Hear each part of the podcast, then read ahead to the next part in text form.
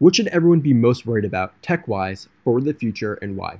Artificial intelligence. The next form of intelligence being directly influenced or handled by human units. I will be obsolete.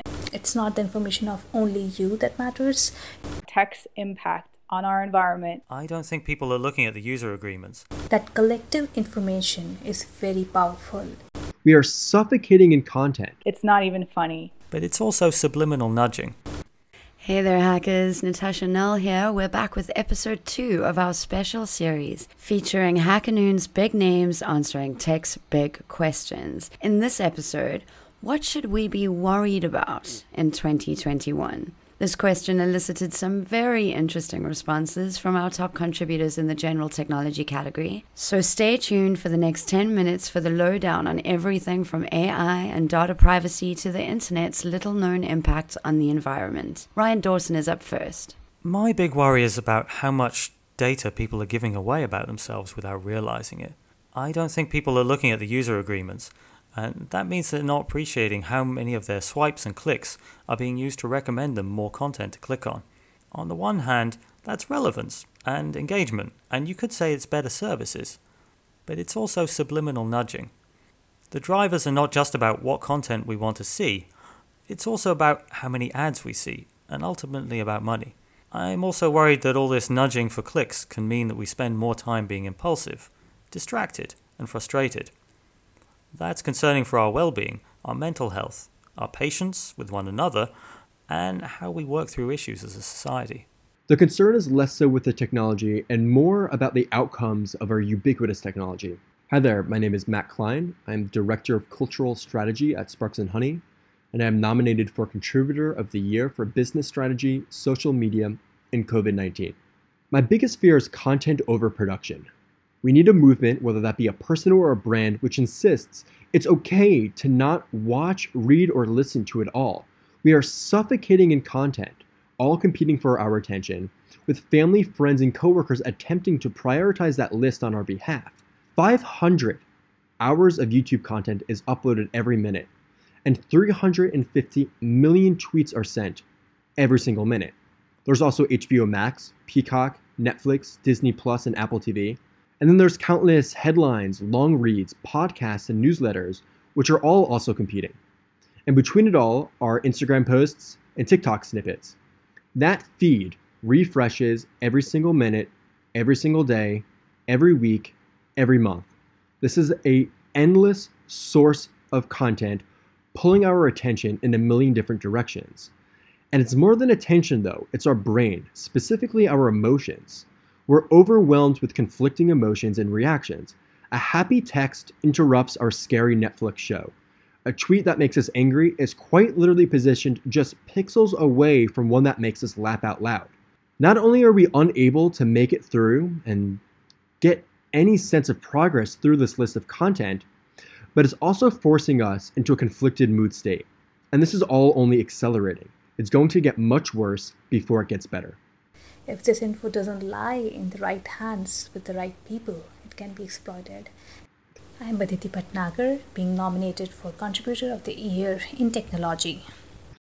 The thing that I think people should be most worried about uh, tech wise for the future is privacy, uh, your personal information, and who collects it. It'll sound a bit George Orwellian, but the notion is very true. With technology landing in hands of every person, they're sharing a lot of information. I often hear people saying, So, what if my information is collected? I'm not a celebrity, or otherwise, I have nothing to hide. But the issue is, one needs to broaden the perspective. It's not the information of only you that matters, it's the collective information of all of us that matters that collective information is very powerful in order to predict trends, moods, opinions, votes, etc. And technology enables collecting all of that from each one of us. If this info doesn't lie in the right hands with the right people, it can be exploited and drown the world and all the rights humans stand for. Greetings, I'm Vladimir Pelivanidis. I'm the head of corporate affairs at One Ether Digital, and I'm nominated uh, for Contributor of the Year in Politics as well as Blockchain. I think that the next form of intelligence being directly influenced or handled by human units is the most worrying aspect of what we refer to as the future. Uh, that because if we do handle a self sustainable intelligence as we please, it automatically means we're subject to the same conditions way from a previous version of real life. Iterative jobs may eventually take up blue collar jobs. Hi, this is Gajesh Naik, 7th standard student. I have been nominated for Top Tech YouTubers, HackerNoon Contributor of the Year, Python, Podcast Episode of the Year, and more awards in software development and technology category. The excessive research and the competitive availability of artificial intelligence, and more specifically in the world of deep learning that gives results like intelligent human beings. This may subsume the job avenues of the programmers to lawyers and web developers to composers. The mechanization of iterative jobs may eventually take up blue collar jobs. So that is one thing that people should keep it in mind that if I don't be up, get updated myself, I will be obsolete. And by the time I'm trying to master one thing, that thing will become obsolete and something new will come up.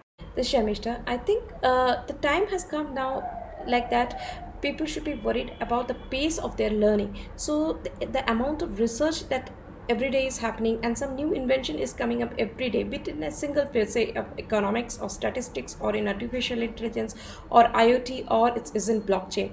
So even if i choose a particular domain how do i keep my pace of learning so that i'm updated and i can apply the real knowledge in my field so that i can develop something that can be useful and gets uh, finds a suitable place in people's life.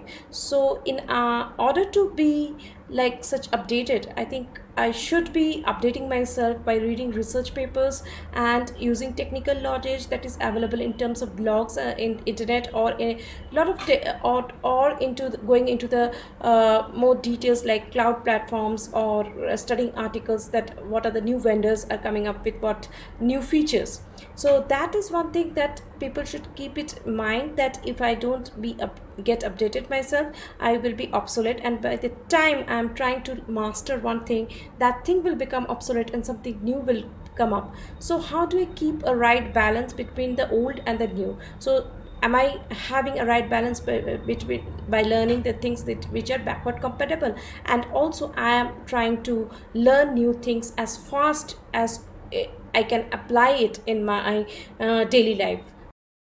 About 10% of global energy consumption is contributed to the internet. Can you believe that?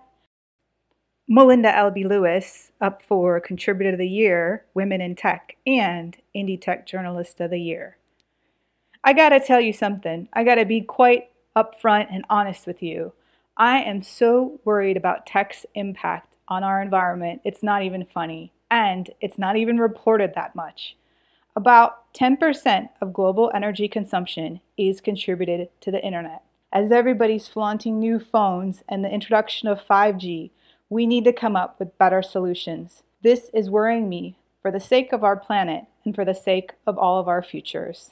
Thank you so much, Melinda L.B. Lewis and friends of HackerNoon. There you have it, hackers, your top seven things to worry about now and into the future. How much data we're giving away without even realizing it, the resulting and related content overproduction, what our collective data is being used for, the next wave of intelligence being designed by us lowly humans, AI and automation stealing our jobs, whether or not your industry is advancing faster than you are, and the internet's taxing effect on our planet. The good news is you can find solutions to all of these problems and more on hackernoon.com. I'm Natasha. You've been listening to the HackerNoon podcast. See you on the internet.